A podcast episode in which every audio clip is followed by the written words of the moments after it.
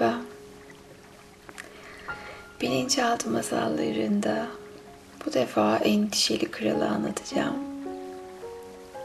Aslında hepimiz endişeli kralı dinlerken kendimizden o kadar çok parçalar bulacağız ki, o kadar çok ortak noktalar bulacağız ki umarım hepimize bu masal biraz olsun yol gösterir ve şifa olur. Hepimiz en sevdiğimiz uyku pozisyonuna geçiyoruz öncelikle. Ve derin üç defa kocaman büyük nefesler alacağız. Ve her nefesin bir anlamı olduğunu biliyoruz. İlk nefes bedenimizin tüm gün içerisindeki yorgunluğunu atmak için. Kocaman büyük bir nefes aldık ve verirken tüm yorgunluğumuz uçup gittiğini hissediyoruz. Sanki bedenimizden kocaman bir ağırlık gitti. Ve ikinci nefes düşüncelerimiz için, aklımızı meşgul eden konular için kocaman büyük bir nefes alıyoruz. Ve bırakırken sanki kelimeler, düşünceler, olaylar çıkıp gidiyorlar. Rahatladığımızı fark ediyoruz. Ve son nefes kalbimiz için, ruhumuz için kocaman büyük bir nefes. Ve verirken sanki siyah bir duman çıkıyor ve tüm günün, tüm yaşamın negatif enerjilerinden de arındığımızı fark ediyoruz. Ve yavaşça gözlerimizi kapatıyor. Ve dışarıdaki sesleri uzaklara gönderiyor ve sadece benim sesime odaklanıyorsunuz. Ve benim sesim size bu meditasyonda, bu masal meditasyonunda rehberlik edecek ve ne zaman nerede neye ihtiyacınız olsa sesim size her yerde eşlik edecek. Çok ama çok eski zamanlarda endişeli bir kral varmış. Zaten masallarda da dünyada da herkes kral olmak ister. Oysa ki kral olmak zannedildiği kadar rahat bir iş değil. İnsana büyük sorumluluklar yükleyen, endişe yaratan bir iştir. İşte bu masalın kralı sürekli korku ve endişe içindeydi. İyi bir adamdı ve halkının mutluluğuna önem veriyordu. Ama bu durum sadece ve sadece endişesini daha da arttırmayı sağlıyordu. Her gün acaba güneş tarlaları yüzünü gösterecek mi? Domatesler olgunlaşacak mı? Üzümlere don gelecek mi? Danışmanlarım bana ihanet edecek mi? Bir ordu gelip bize saldıracak mı? diye endişeleniyordu. Bir şey ters gittiğinde saçını başını yoluyor, İyi gittiğinde ise ya daha kötü bir şey olursa diye midesine ağrılar giriyordu. Yarını düşünmekten günün güzelliğini göremiyordu. Kralımızı sakinleştiren yalnızca bir şey vardı. O da sıradan insanlar gibi giyinip sıradan bir yolcu olarak halkının nasıl yaşadığını görmek için krallığın sokaklarında dolaşıp halkın nabzını tutardı. Bir akşam bir seyyah gibi giyindi. Ülkenin en fakir mahallelerinden birinde dolaşırken küçük bir kulübenin penceresinden masada oturmuş, çorba ve ekmekten oluşan mütevazı akşam yemeğini yiyen bir adam gördü. Ancak asıl dikkatini çeken adamın güzel gülümsemesi oldu. Kral şimdiye kadar hiç böyle dizginsiz bir memnuniyet görmemişti. Adamın mutluluğu bütün odayı aydınlatıyordu sanki. Kulübenin delik çatısına, yarık duvarlarına ve çorbanın yanındaki kuru ekmeğe bakınca adamın neden bu kadar mutlu olduğunu merak etmekten kendine alamayıp kapıya vurdu. Ve adamdan onu bir gece için misafir etmesi için ricada bulundu. Kralı gören fakir adam kollarını açıp hoş geldin misafir diyerek onu hemen içeri davet etti. Ekmeğini ikiye bölüp en büyük parçayı yolcuya verdi. İki adam birlikte sofraya oturdular. Bu cömert karşısında kralın merakı iyice arttı. Adama ne iş yaptığını ve mutluluğunun sebebini sordu. Ben bir ayakkabı tamircisiyim. Bugün iki ayakkabı tamir ettim. Ve ekmeğimle de bir mum alabildim. Ayrıca çorbam için sebze yaprakları topladım. Sen gelene kadar da güzel bir yemeğin tadını çıkarıyordum. Şimdi paylaşacak bir misafirim olduğu için daha da güzel oldu. Mutlu olmayacak ne var ki? Kral adamın düşünce tarzının basitliği karşısında afalladı. Nasıl olur da bu adam hayatı güvencede değilken kendini bu kadar şanslı sayabiliyordu? Bazılarında hiç geleceği düşünmek, planlamak yoktu. Ya yarın? Ya yarın hiç hiç iş olmazsa o zaman ne yiyeceksin? Tamirci dedi ki, eh dedi. Yüzü mutlulukla parlayarak. Bugün bugüne bakar, yarın yarına bakar. Doğmamış gün için neden endişe edeyim ki? Kral sarayına dönerken kafasız adam, saf insan akıllı işte diye mırıldandı.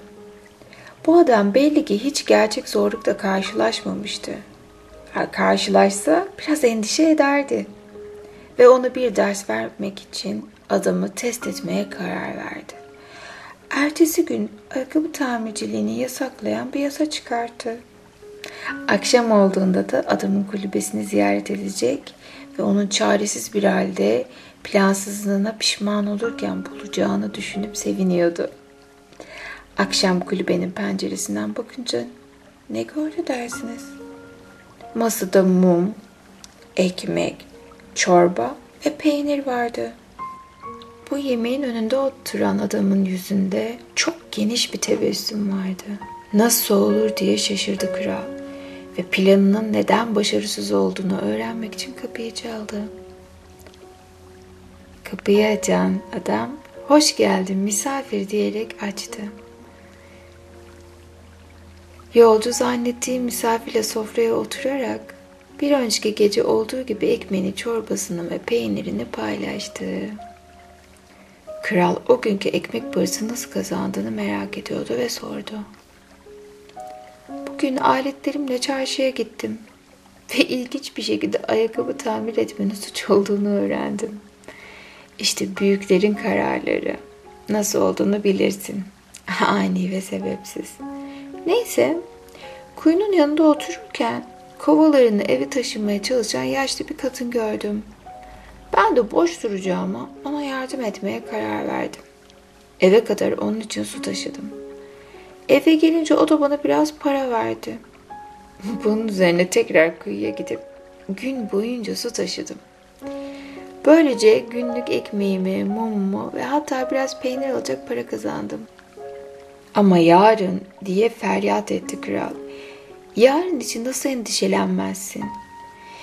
Bizim tamirci krala gülerek aman yolcu bilirsin yarınla ilgili düşüncemi. Bugün bugüne baktı.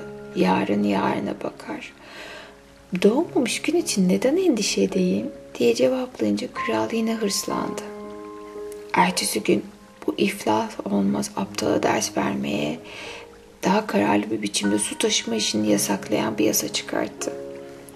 Ve o akşam yine adamın evine gitmeyi planladı. Akşam kulübenin penceresinde ne görsün? Masada mum, ekmek, çorba, peynir de bir parça sosis vardı. Odaya girer girmez sordu. Öyle görünüyor ki dostum bugün bir kez daha başarmışsın. Anlat bakalım çok merak ediyorum. Bugün geçimini nasıl sağladın? Mutluluktan yüzü parlayan misafiri için sosis keserken hoş geldin yolcu dedi. Gel sofraya otur. Sana bugünkü maceralarımı anlatayım. Ne ilginç ki normalde son derece sakin bir hayat sürerim. Ama son zamanlarda her gün farklı bir olay oluyor. İnanmazsın kral ayakkabı tamir etmedi, etmeyi yasakladığı gibi bugün de su taşımayı yasaklamış. Ben de bunu öğrenince yine kuyunun yanına oturup beklemeye başladım. O sırada ağır bir yük taşıyan adamı görünce hazır elim boşken ona yardım etmeye karar verdim. Birlikte çuvalını bir inşaat alanına kadar taşıdık. Vardığımızda senin gibi adamlar her zaman iş var buralarda. Gel seni ustabaşıyla tanıştırayım dedi. Bütün gün orada çalıştım. Zor iş ama maaşı iyi. Ben de hazır elime biraz para geçmişken bize özel bir sofra hazırlamaya karar verdim. Kral bunu duyunca iyice afalladı. Olabildiğince sakin bir sesle ayakkabı tamircisine biraz akıl vermeye çalıştı. Kardeş, hazır eline biraz para geçmişken onu biriktirseydin ya, bugün sosis yemeği verseydin, yarın ekmek alacak paran olurdu. Ya, ya yarın iş bulamazsan. Bunu duyan ayakkabı tamircisi gülümseyip, aman sen de yolcu. O konuda ne düşündüğümü biliyorsun. Bugün bugüne baktı, yarın yarına bakar. Doğmamış gün için ne diye endişe edeyim diye cevap verdi. Kral bu adama bir şeyler öğretmek istiyorsa daha kökten bir çözüm bulması gerektiğini düşündü. Böylece ertesi gün bütün inşaat işçilerini zorla orduya yazdırdı. Ne de olsa orduda maaşlar ancak ay sonunda veriliyordu. Böylece başka bir yere başvurup başka bir iş bulması mümkün olmayacaktı. O akşam büyük bir özgüvenle ayakkabı tamircisinin evine gitti. Pencereden işi, içeri bakınca bir de ne gördü dersiniz? Mutluluktan yüzü parlayan adamın masasında ekmek, peynir, çorba, sosis ve şarap vardı. Kral kapıya vurmadan direkt içeri daldı ve şimdi hangi talih kuşu kondu başına diye sordu. Ayakkabı tamircisi her akşam olduğu gibi hoş geldin misafir seni bekliyordum otur ye ben de anlatayım dedi. İlginç bir gün oldu yine. Bugün tam inşaatta çalışmaya başlamışken saray muhafızları geldi ve bizi orduya yazdılar. Bana bir üniformalı bir kılıç verdiler ve bütün gün sarayın dışında nöbet beklememi söylediler. Günün sonunda maaşımı almaya gittim ama saray muhafızlarının ancak ay sonunda maaş alabileceklerini öğrendim. Eve yürürken akşam için neler yapabileceğimi düşünüyordum. Ben bir gece aç kalırım. Bir şey olmaz da asıl seni düşündüm. Her akşam geliyorsun ya seni boş bir sofrayla karşılamak istemiyordum. Tam o sırada bir veresiye dükkanının önünden geçerken düşündüm ki sarayın önünde dururken bu kılıca herhalde ihtiyacım olmaz. Böylece kılıcımı bir aylık yiyecek karşılığında takas etmeye karar verdim. Ay sonunda maaşımı alınca parayı geri ödeyip kılıcımı geri alacağım. Bu arada kendime de ahşaptan bir kılınç yoldum. Bak kılıfın içindeyken hiç fark edilmiyor. Ama yarın sarayda kılıcını kullanmak isterlerse ayakkabı tamircisi misafirine bir bardak şarap doldururken aman yolcu benim bu konudaki felsefemi biliyorsun. Bugün bugüne baktı, yarın yarına bakar. Doğmamış gün için neden endişe edeyim diye cevap verdi. Kral sesini çıkarmadı. İşte şimdi adamı yakaladığını düşündü. Ertesi günün gelmesi için sabırsızlanıyordu. Yarını düşünmeden bugünü yaşayanların başına mutlaka gelecek sefaleti onu da tatması gerekiyordu. Ertesi gün kral ayakkabıcının önüne bir hırsızın yakalanması için düzen kurdu. Ceza olarak hırsızın elinin kesilmesi için tamircinin seçilmesini sağladı. Pazar meydanı kalabalıktı. Baş muhafız ayakkabı tamircisine buyruğu verince ayakkabı tamircisi şaşkın gözlerle ona baktı. Baş muhafıza efendim ben hayatımda bir sineği bile öldürmedim. Bu adamın bu cezayı hak ettiğinden ne kadar eminsiniz dedi. Kralın emri karşı mı geleceksin dedi muhafız. Elbette hayır. Sadece Tanrı'nın iznini almama izin ver. Ve ayakkabı tamircisi orada kalabalığın önünde diz çöküp yüksek sesle Tanrı'ya yakardı. Tanrım, biliyorsun hayatım boyunca kimseye zarar vermedim. Suçsuz birine zarar vermeme izin verme. Eğer bu adam suçluysa kılıcıma kuvvet ver. Kutsal cezanı uygulayayım. Ama masumsa yalvarırım sana. Elin bir masumun kanıyla kirlenmesin. Eğer masumsa senden bir mucize diliyorum. Bize tanık olan bu halkın önünde kılıcı tahtaya çevir. Duası bitti ve şaşkın kalabalığın karşısında tahta kılıcını kılıfından çıkarttı. Halk mucizeyi alkışladı.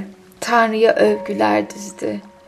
Ayakkabıcının cesaretine şapka çıkarıldı ve tabii hırsız da serbest bırakıldı.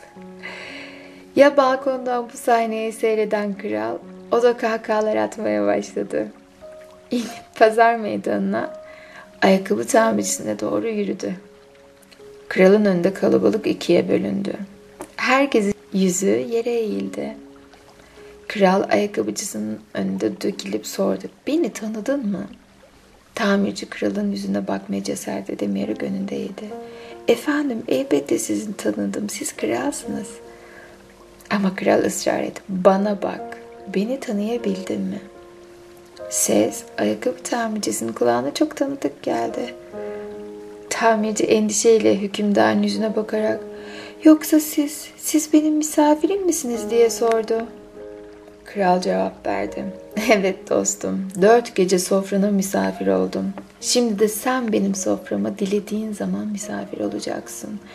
Çünkü senin dünyaya olan inancın benim ihtiyacım olan tek ilaç.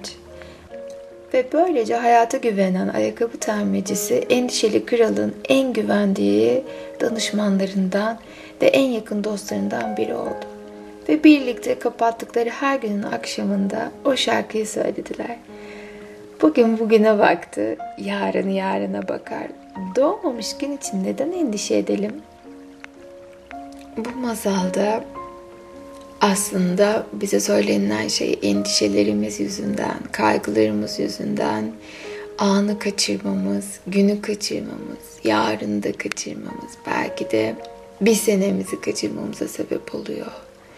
Ve ruhumuza, zihnimize gölgeler düşürüyoruz bu endişelerle, korkularla, kaygılarla ve gerçekleri göremiyoruz. Önümüzdeki yol ayrımlarını, belki de bizim için hayırlı olan şeyleri göremiyoruz.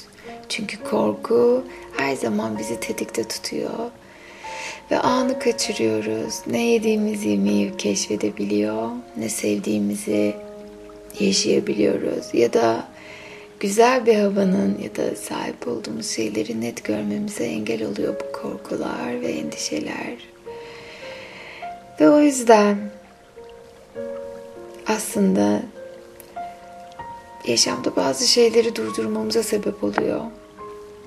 Nasıl da seviyoruz zihnimizde çizdiğimiz geleceğin haritasını, sahip olduğumuz o küçük planı, gelecekte hayatım böyle olmalı derken günlük yaşantımız, planımızı hayata geçirmek için bir şeyleri şekillendirme ve kalıba sokma işine dönüşüyor.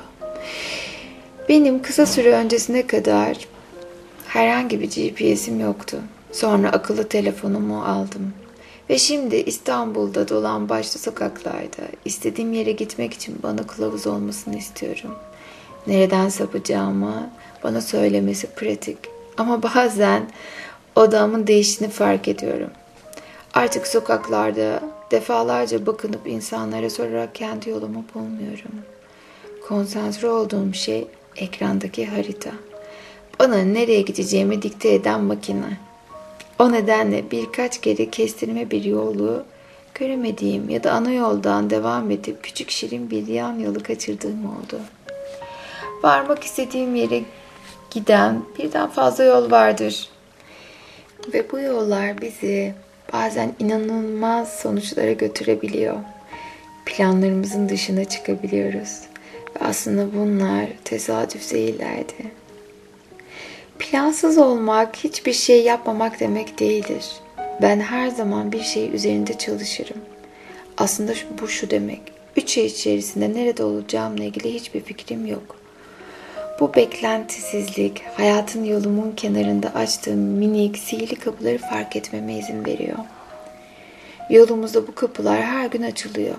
Ama çoğu zaman haritamıza ya da kendi GPS'imize o kadar odaklanıyoruz ki bu fırsatları göremiyoruz.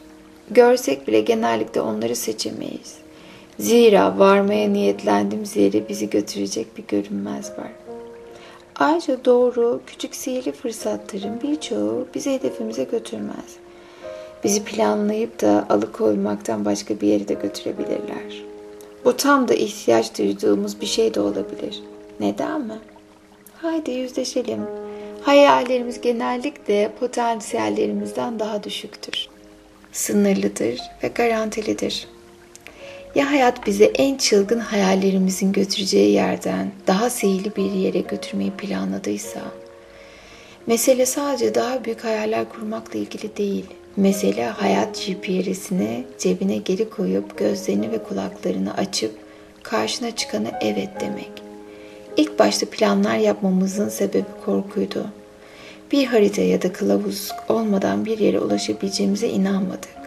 İyi haber şu, hayatın kendisi sana yolda rehberlik ediyor zaten. Ne bir harita ne beş yıllık bir hayat planına ihtiyacım var. Bu yolculukta sana kontrolcü, gerçekçi, korku dolu zihnin rehberlik edemez. Yönlendirme hayatın kendisinden gelir.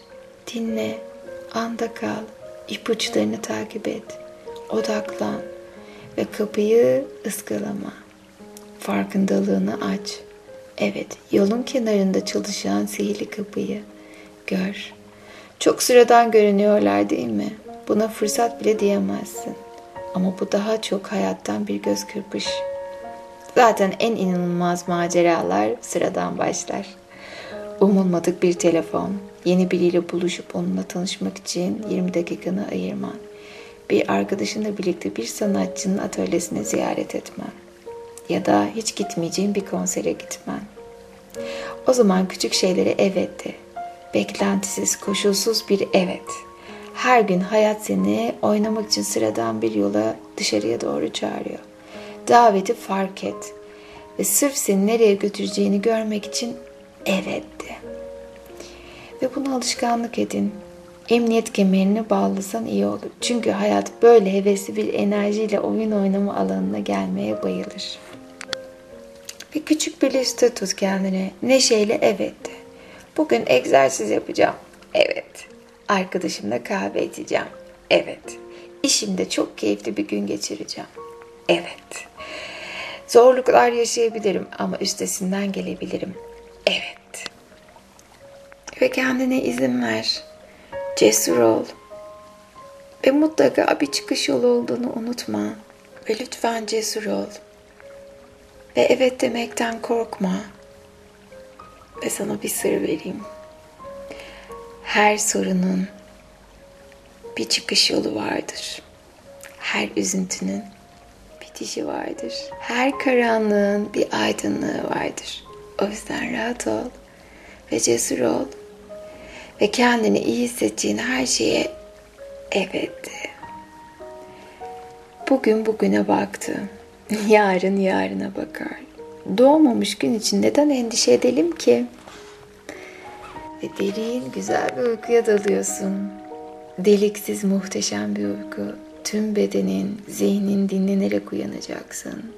Ve gözlerini açtığında kendini hiç olmadığın kadar huzurlu, dingin ve sakin hissedeceksin. Hayat dolu hissedeceksin. Ve kendin için bir şeyler yapmaya karar verecek ve onlara da evet diyeceksin. Kendini seviyorsun.